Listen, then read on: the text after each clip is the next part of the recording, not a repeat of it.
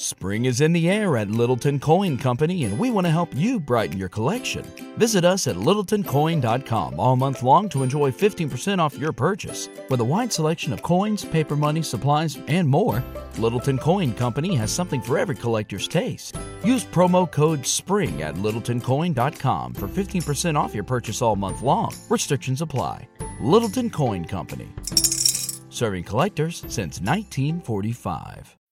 When you need mealtime inspiration, it's worth shopping Kroger, where you'll find over 30,000 mouthwatering choices that excite your inner foodie. And no matter what tasty choice you make, you'll enjoy our everyday low prices, plus extra ways to save, like digital coupons worth over $600 each week. You can also save up to $1 off per gallon at the pump with fuel points. More savings and more inspiring flavors make shopping Kroger worth it every time. Kroger, fresh for everyone. Fuel restrictions apply.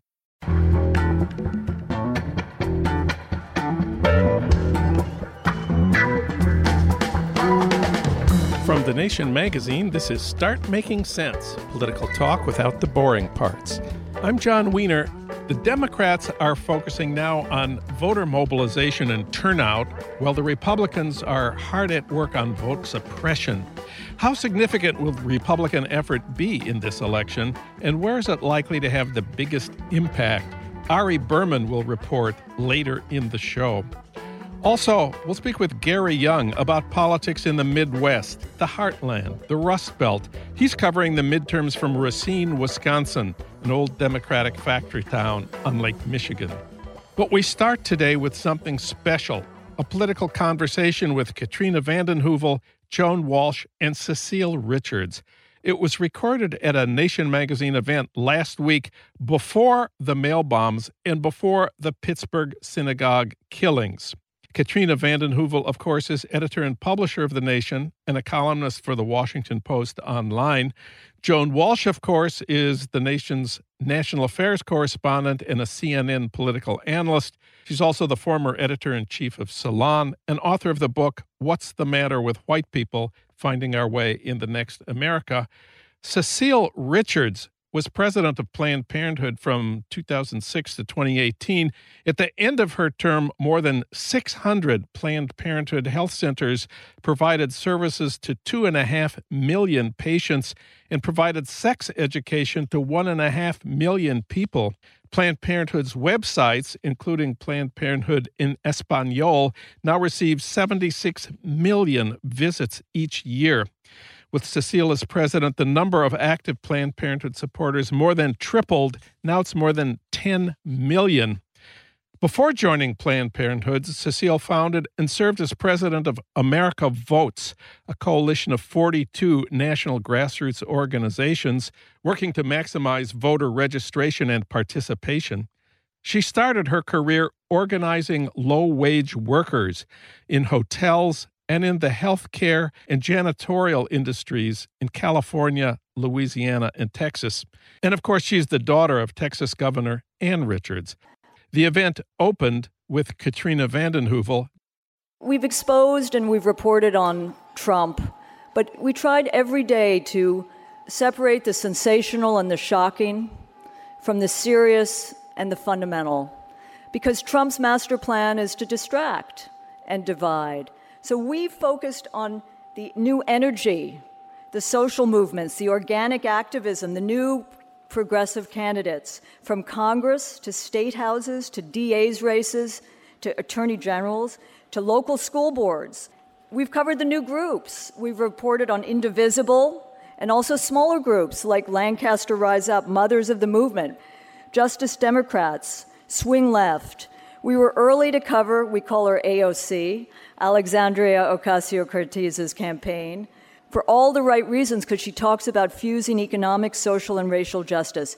But we've also given early attention and great attention, I think, to Rashida Tlaib, Ayanna Pressley, Ilhan Omar, Kara Eastman, who may win in Nebraska, Lucy McBath in the 6th District in Georgia, Jahana Hayes in Connecticut, Jess King, Katie Porter, and of course, Stacey Abrams, Andrew Gillum, Ben Jealous, Beto, Beto, and the battle of ideas. Ideas we have championed at the nation for many years Medicare for all, 15 minimum, free higher ed, green jobs, immigrant rights, peace and justice, and champion the right to vote, laser focused on those well funded forces who believe one person, no vote. That's not what we believe, and we have to fight for those rights. So let me just close. In fact, in our reporting, we have found grounds not just for hope, but dare I say, for optimism. I mean, think of the Women's March. That march wouldn't have been what it was without Cecile Richards. She's too humble to say that's the case. And Joan Walsh was one of the few correspondents at the march who understood the power that would come from those women from the streets into electoral strength. And we've seen it play out in this last year. So that's, I think, why we have a sense that there is more hope in these times. It's going to be a long struggle. You know, it's going to demand patience and perseverance. These challenges to power, not all of them are going to prevail, but we're in it for the long haul. And I would suggest that what we've witnessed isn't just another year of the woman, we've witnessed a sea change in American politics pro choice, democratic, progressive women running all across the country is and will continue to be the new normal. So, at the nation in the season of hope and yes, despair and anger, we've been guided by two and a half principles staying close to the grassroots, a belief that history is essential because it reminds of the possibility that what was can be again, and a belief that no is not enough. We also need to lay out our yes. That was Katrina vanden Heuvel Joan Walsh spoke next, followed by Cecile Richards. I have seen such an amazing mobilization, heavily by women, but along with great men, in places like Virginia, where women really did come back from the Women's March and decide to run for the first time for the House of Delegates. I've seen it with Stacey Abrams, but even before that, you know, I, I covered the uh, special election in Georgia 6th, which you know was disgusting because of all the money. But the thing that was not disgusting was the amazing, again, on the ground mobilization of women, and it was women. A couple of indivisible chapters, groups called Pave It Blue. It was it was just there's there's too many groups to name. I, I have this optimism about the fundamentals on the ground because for whatever reason Democrats stopped paying attention to local races and especially state houses under Barack Obama, not because of him, but under Barack Obama, we lost almost a thousand seats.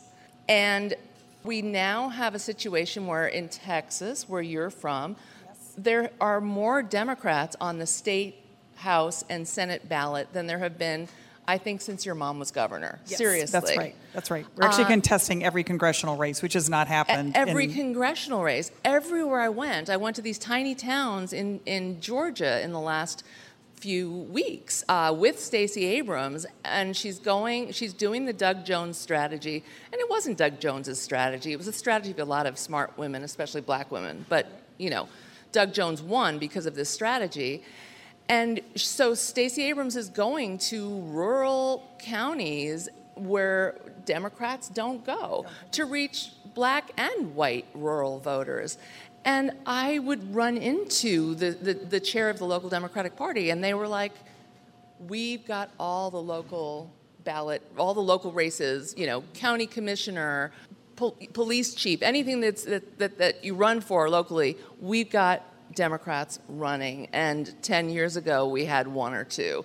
So I believe in that, those fundamentals, that those women mainly, but also great men, are there on the ground. And what we saw in Virginia was what we called reverse coattails, where mainly women, but Democrats ran, and even in red districts where they had no chance to win their own races, but they turned out Democrats. And you have these people saying, I saw signs for Democrats. I didn't know there were any Democrats in my town or country or county. And those are, or country, we, there's, hey, we are the majority. Never forget that. We are the majority. So those things helped Ralph Northam, decent guy, not the most inspiring, was supposed to win by two or three, won by nine you know, the, the, top of the slate won overwhelmingly. And, and I truly believe it was because we had so many Democrats running down ballot, and so many of them were women. We're seeing the same in Georgia, which is my great hope for Stacey Abrams. We're also seeing voter suppression, which we can and should talk about. But the on the ground mobilization is real. People at the door means so much. Canvassing is everything. Not only is this the year of the woman, last time it was the year of the woman, it was the year of the white woman. This year it's going to be the year of the woman of color everywhere. we have 80 women of color running for Congress this year. That is absolutely remarkable. Since I left Planned Parenthood in June, I've been actually just sort of hanging out in the Midwest. I've been in Ohio a lot where you can't throw a rock without hitting a new women's group that has started. I mean, they are everywhere. And as my daughter, who's an organizer, said, Yeah, mom, there's no new men's group starting up for a million different reasons. And I think the thing that's exciting to me about is not only 20, 2018, but 2020. If you begin to actually link together all these women's groups that are organizing, and actually begin to build real political power, we change everything about the future. And, and to me, that's what is the most. Uh, I, I, think of like, you know, right now, a lot of these groups, and like, they marched you know, they knitted their pussy hats, they went to town hall meetings, they called Congress, but now we just got to make sure they vote. Because if we actually do that, if we take all of this organizing power and build political power, it's unstoppable. One of the interesting things going to be to look at election night, which I'm sure you'll be looking at, is the gender gap um, because it's going both ways. One of the really interesting states, of course, is Florida, where we've all had our hearts broken a million times, but where it looks like Andrew Gillum is running ahead, one of the most exciting candidates in, in the country, running ahead in Florida. They were, there was just a poll, I think at the Quinnipiac poll, maybe it was today, on, on the, the Senate race there, which is a crucial Senate race. Women are favoring Bill Nelson by 20 points. Men are favoring Rick Scott by 10 points. That's a 30 point point gap. And obviously, the, the good news is women are more motivated to vote. But it is really going to be an interesting thing to see not only how, how um, what an advantage the Democrats have with women, but frankly, how many men are sticking with the Republican Party and, in fact, even trending or even way. going more that yeah, way. Exactly. Yeah. But can I just put a stake in the ground and something? Because yes. I just think this is what I I've spent I spent my time since Planned Parenthood just listening to women around the country who are on fire. They are agitated. They're running for office. They're organizing groups, and they're going to vote every narrative, and I've been doing politics way too long, but every time there's an election. There's no too long, Cecile. Okay, well, any yeah, and hope springs eternal. But um, every single election, I feel like the the tagline is always that somehow it's women's fault, whatever happened. And so I'm just here to say, I'm just going to put a stake in the ground that everything that Democrats win on November 6th is going to be because of women and people of color and young people. That's really yes. And I mean, and some white men who really hung with us. But I really think it's important because we, we, we keep hearing this narrative. It will be, well, women because of Kavanaugh, or women because of this, or whatever it is. Women of color are going to be the most reliable voters for Democratic Party. Uh, women are going to be more reliable, and I think it's important that we shift the narrative away from all the things, all the ways that we fell short, and in fact talk about all the work that we have done and the work that we will do to make In sure Donald Trump is not reelected. That's to yes. me is like End I, of story. I think that's important, and, and I don't want this to sound pessimistic, but the map is, uh, all of you are smart enough to know this, the map is completely against Democrats in the Senate. There are 10 Democrats running in states that Trump won. So it's tough. It's very tough. They're still doing incredibly well. And there was a, a, point maybe six weeks ago where a lot of us felt like it was even possible for Democrats to take the Senate. And it is still possible. It's still possible. But one of my worries, in addition to women will be blamed if things aren't as, as amazing, if the blue wave doesn't sweep all, you know, we don't have 100 Democrats in, in the Senate, um, is that they will gaslight us by saying, well, you had a chance to take the Senate and you didn't take the Senate. So, you know, I want, I want to keep your optimism high, but your realism high as well, because especially in the Senate, this is, is, is very tough. But pay attention to state houses, pay attention to the state legislatures. Uh, and I, I think we're, I, I, believe we're going to see a lot to make us excited uh, on election night.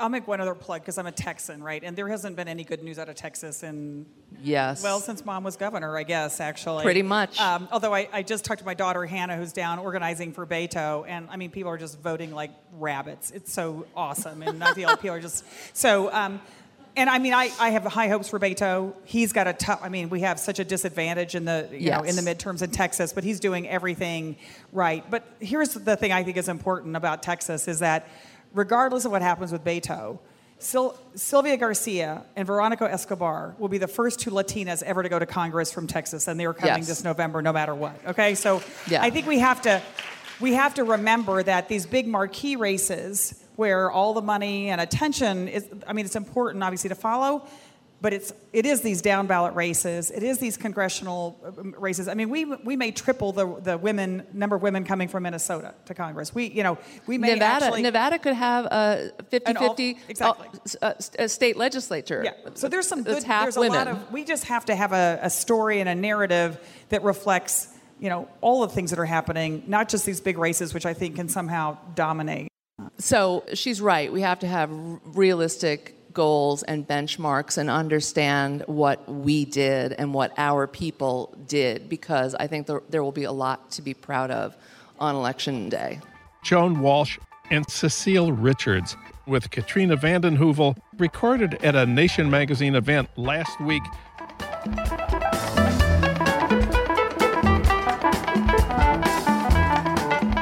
Support for Start Making Sense comes from Swing Left. We've said it here many times it all starts with the House.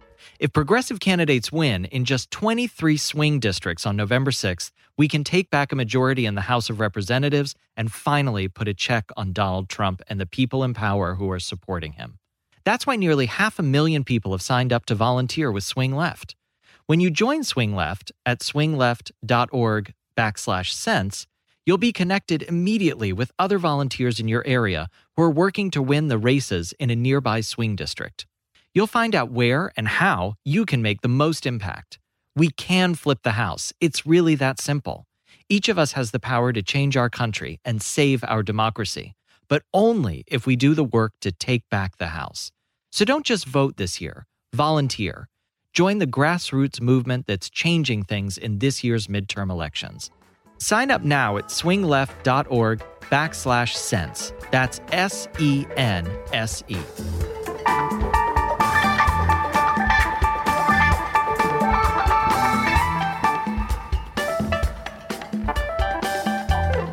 Now it's time to talk about voter suppression. In many states, the question in this election is not just about which candidates will win, but about which voters will be able to cast a ballot in the first place.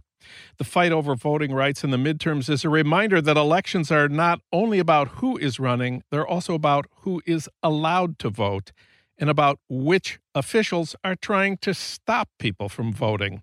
For comment and analysis, we turn to Ari Berman. He's a senior reporter for Mother Jones, and he's the author of the award winning book, Give Us the Ballot The Modern Struggle for Voting Rights in America. Ari Berman, welcome back. Hey, Jon. Good to talk to you again. Thank you.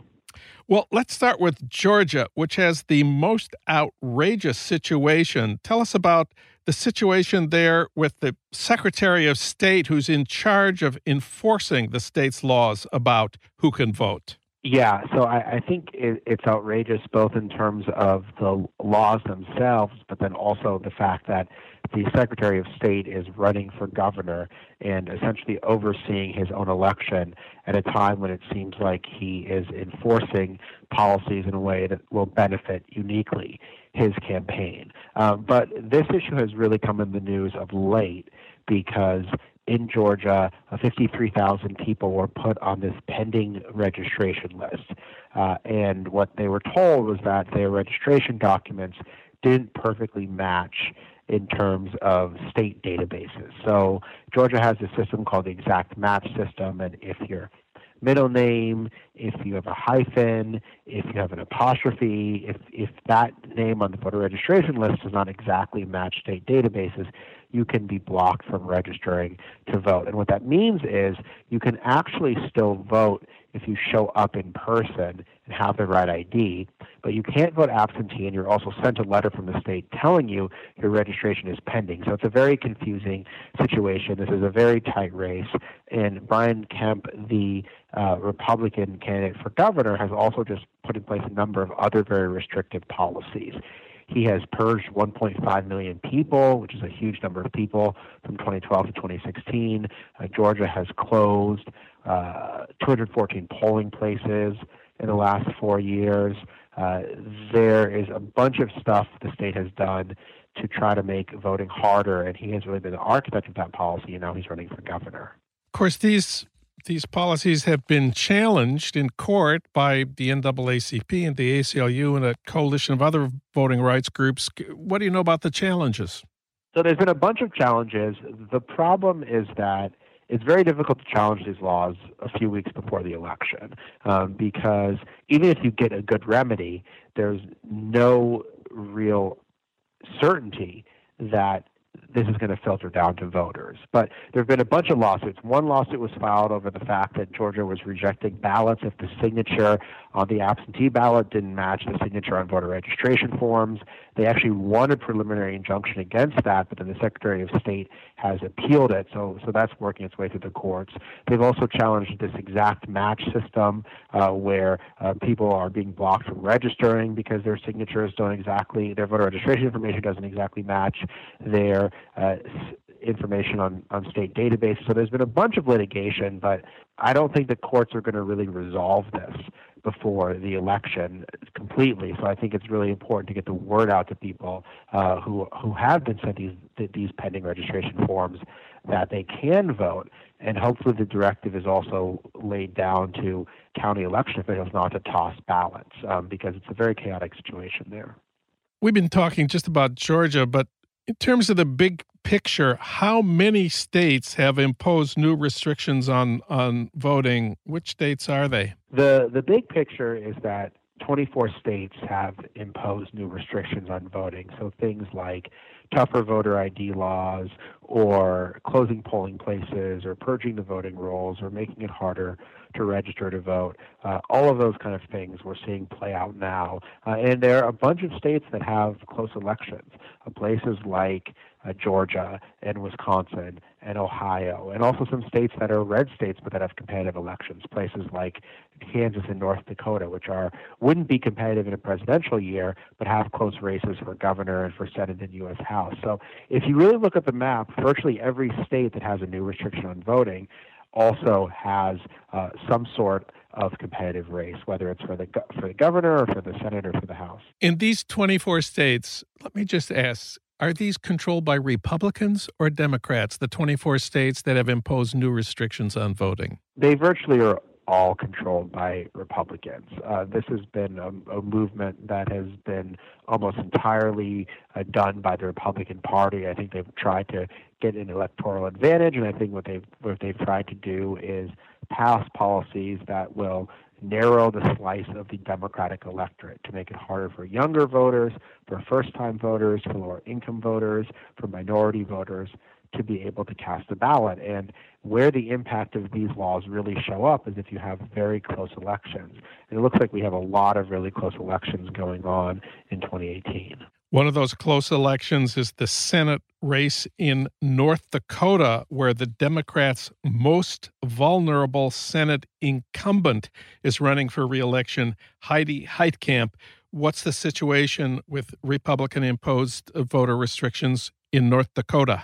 The situation there is that the Supreme Court in October, so just a few weeks before the election, upheld a new voter ID law from that state uh, that could prevent uh, 70,000 people from voting in North Dakota, including 5,000 Native Americans, which is very significant because Heidi Heitkamp only won her first election in the Senate by 3,000 votes. And the issue there is that the way the law is written, you have to have a residential street address on your ID for it to count. But many Native Americans in North Dakota live on reservations where they don't have a street address. And that means that their tribal IDs aren't going to be valid for voting. So there's this crazy scramble underway in North Dakota for the tribes to try to assign people addresses that they never needed before and then give that information to election officials to have their votes counted. Um, but it's still very unclear uh, whether not people are going to get these forms of ID and if the, these uh, IDs are going to be counted. And so this this really could swing uh, one of the most important Senate races in the country. And if Heidi Heitkamp loses, it's, it's almost impossible for Democrats to retake the Senate. And we have to talk about Texas. Beto, the Democrats' most exciting candidate, challenging Ted Cruz. If Latinos in Texas voted, Texas would become a blue state. It would become California. It's that simple. But in 2016, there were 3 million unregistered voters of color in Texas, including 2.2 million unregistered Latinos and three quarters of a million unregistered African Americans. How much of that is just the failure of these minority groups to participate in, you know, the democratic process? How much of it has to do with the voting rights situation? Well, a, a, a, big part of it has to do with Texas's voting laws themselves, and a big part of why Texas remains a red state is because it has such restrictive voting laws, and it has the most restrictive voter registration law in the country. And the way it works is, if you want to register voters, you actually have to be deputized by the state of Texas, uh, like you're a, an amateur policeman or something, and then you can only register voters in the county you're deputized in.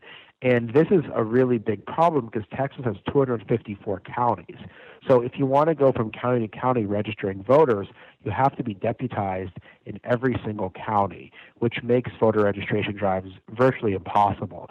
So even though voter registration has increased in Texas in this election, partly because of the excitement in the Senate race, there are still an enormously large number of unregistered voters of color who theoretically, if they were registered and voted, would help Beto O'Rourke big time. But the fact is, they're not registered, so they can't participate. So he's working with an electorate that is far more favorable to Ted Cruz than the possible electorate, the eligible electorate in the state actually is. Is there any hope? Do you have any good news about voting rights in America in 2018? I actually do have good news, and, and I do have some hope. And uh, one one thing I'm hopeful about is the fact that there are actually going to be ballot initiatives in seven states that would expand voting rights. That would make it easier to register to vote. That would make it harder to gerrymander. That would restore voting rights to ex felons. The, the, the most important initiative is in Florida, where that state could restore voting rights to up to 1.4 million ex felons, because Florida is one of only four states that prevent ex felons from voting. And this felon disenfranchisement law in Florida prevents one in 10 Floridians from voting. So, an absolutely gigantic number of people aren't able to vote in this election in Florida. But if this ballot initiative, which is called Amendment 4, actually passes, that would be a huge expansion of voting rights in this country, the largest expansion of voting rights in Florida since the passage of the Voting Rights Act. And so that is the good news is that at the time that there's all the suppression going on, there also are initiatives all across the country and also candidates running all across the country uh, that would expand voting rights. And, and, and so while I'm focused on all the suppression, I'm also looking at the potential good news as well, because this could be a really transformative election for voting rights. Ari Berman, he wrote about how vote suppression could swing the midterms for page one of the New York Times Sunday Review. Thank you, Ari. Thanks so much, Jon. Great to talk to you.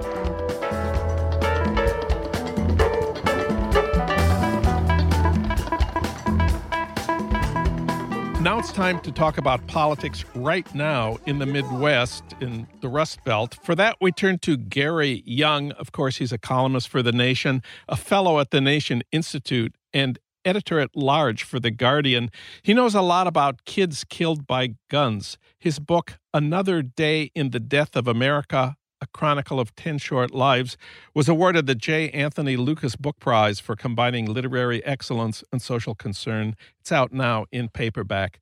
We reached him today in Racine, Wisconsin. Gary Younge, welcome back. Thanks for having me, Jim. Well, Racine is an old Democratic town on Lake Michigan, an old factory town, an old immigrant town. It's Paul Ryan's district. I looked up the vote in 2016. It voted overwhelmingly for Hillary, 63%. Trump got only 29% in Racine. But of course, Trump did carry the state of Wisconsin narrowly. And Wisconsin famously has this militant right wing Republican governor, Scott Walker. People call him a Trump before Trump. How are progressive activists in Racine feeling about next week's election this week? Well, their mood is very cautious optimism. You mentioned Racine City voting overwhelmingly for Hillary in terms of percentage, but actually very few of them turned up. Racine County in 2016 voted for Trump. Racine County pretty much always votes for the president. Voted for Obama twice, Bush twice, Clinton twice, and it's voted for Trump. And the way that it voted for Trump really reflects an awful lot of what went on in the Midwest. So the vote dropped by 10%. Trump won narrowly, and the number of votes he got was 5% less than the number of votes that Mitt Romney got when Mitt Romney lost here. The urgency for the Democrats is to make sure that their vote shows up. The, the biggest tail off was in Racine City, and Racine is 40%, well, about 45% minority. And so Democrats here, they have been through a lot in the last eight years. There was the election of Scott Walker, then the resistance, what I call the resistance before the resistance, the the uprising uh, around Madison, the state capital, the occupation of the capital. Then they tried to recall Scott Walker, and he ended up with even more votes, with an even higher margin than when he was originally elected. Then he was re-elected in 2014, and then in 2016, Trump wins Wisconsin.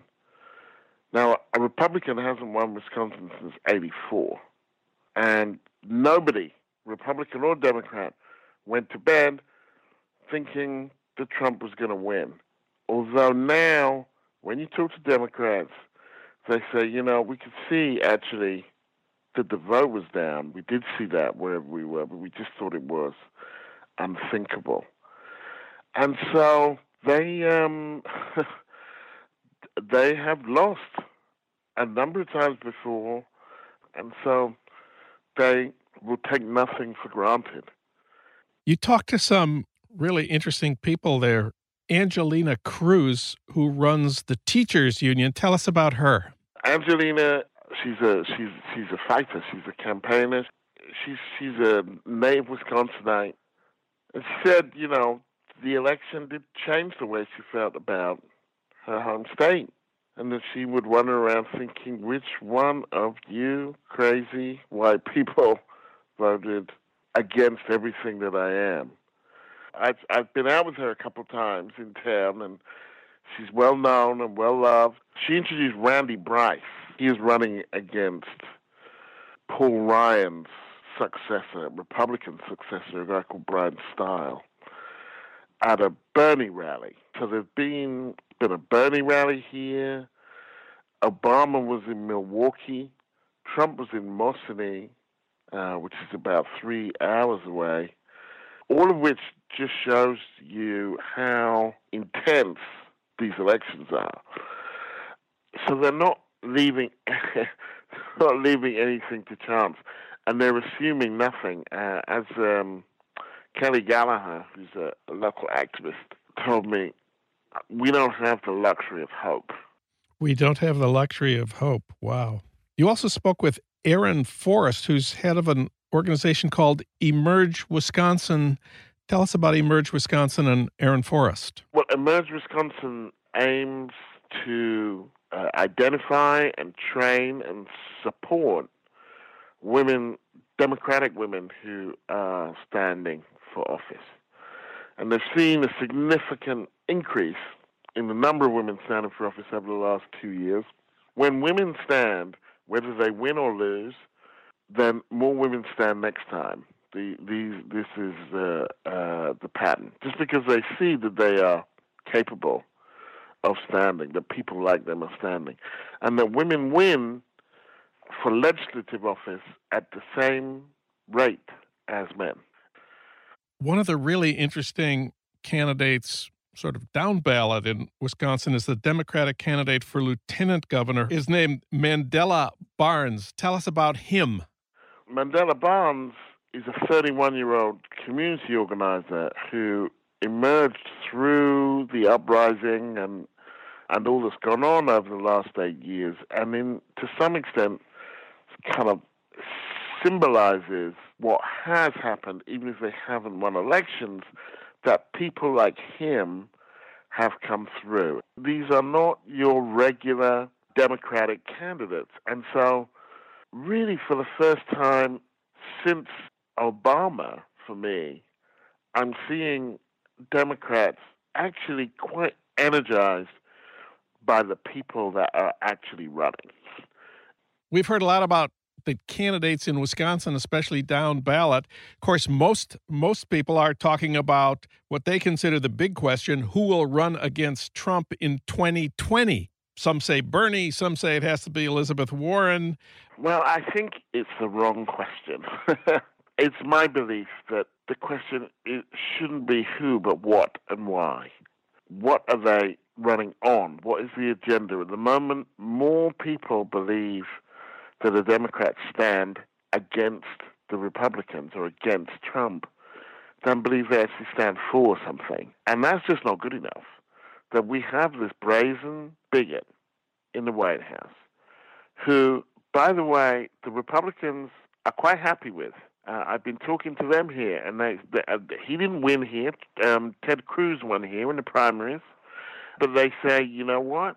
He's delivering then the question then becomes well, what do Democrats want to deliver? Who are they in the face of what I think is a kind of existential crisis for American democracy, given what he's doing and what's going on in the rest of the world? Who are they and what do they want? The degree to which the party can thrash those out is the degree to which it will produce a candidate that people can relate to and that people like. And it's also true that the characteristics that people are looking for in a candidate have changed. Trump every day does about 10 things that no candidate, Republican or Democrat, could have done and got away with.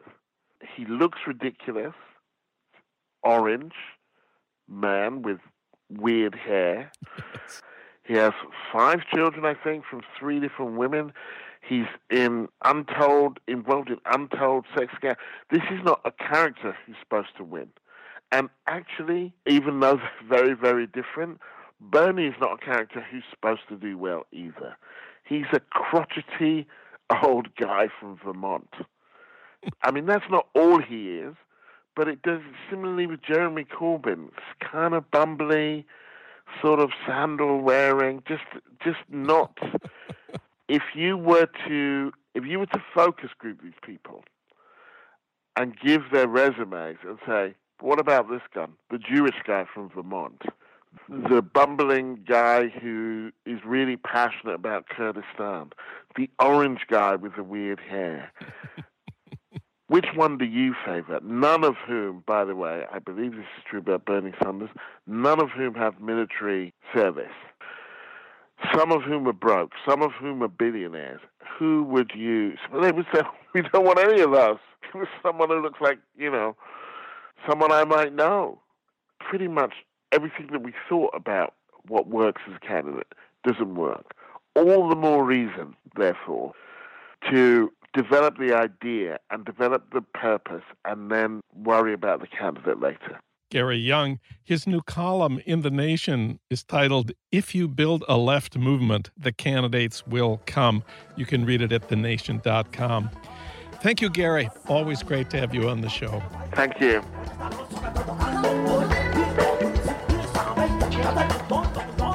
Finally, a word about this week's episode of Dave Zirin's Edge of Sports podcast course, that's our sister podcast at The Nation. This week, Dave talks with the author of a new book about Babe Ruth and the birth of the modern celebrity athlete. Also, the toxic football culture at the University of Maryland. That's this week on the Edge of Sports podcast, where sports and politics collide. Tune in every Tuesday at thenation.com.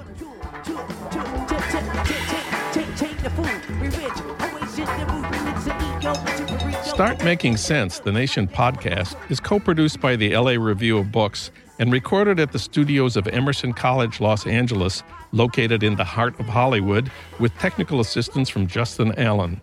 Our recording engineer is William Broughton. Alan Minsky is our senior producer. Frank Reynolds is our executive producer. Annie Shields is the Nation's engagement editor. Katrina vanden Heuvel is editor and publisher of The Nation.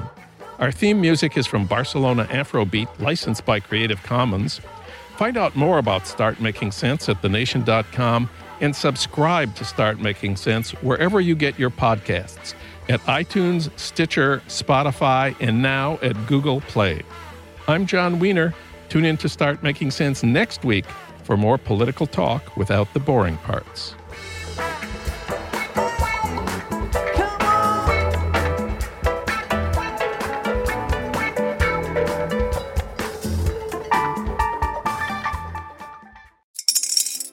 Spring is in the air at Littleton Coin Company, and we want to help you brighten your collection. Visit us at littletoncoin.com all month long to enjoy 15% off your purchase. With a wide selection of coins, paper money, supplies, and more, Littleton Coin Company has something for every collector's taste. Use promo code SPRING at littletoncoin.com for 15% off your purchase all month long. Restrictions apply. Littleton Coin Company. Serving collectors since 1945. This is the story of the one. As head of maintenance at a concert hall, he knows the show must always go on. That's why he works behind the scenes, ensuring every light is working, the HVAC is humming, and his facility shines. With Grainger's supplies and solutions for every challenge he faces, plus 24 7 customer support, his venue never misses a beat. Call quickgranger.com or just stop by. Grainger, for the ones who get it done.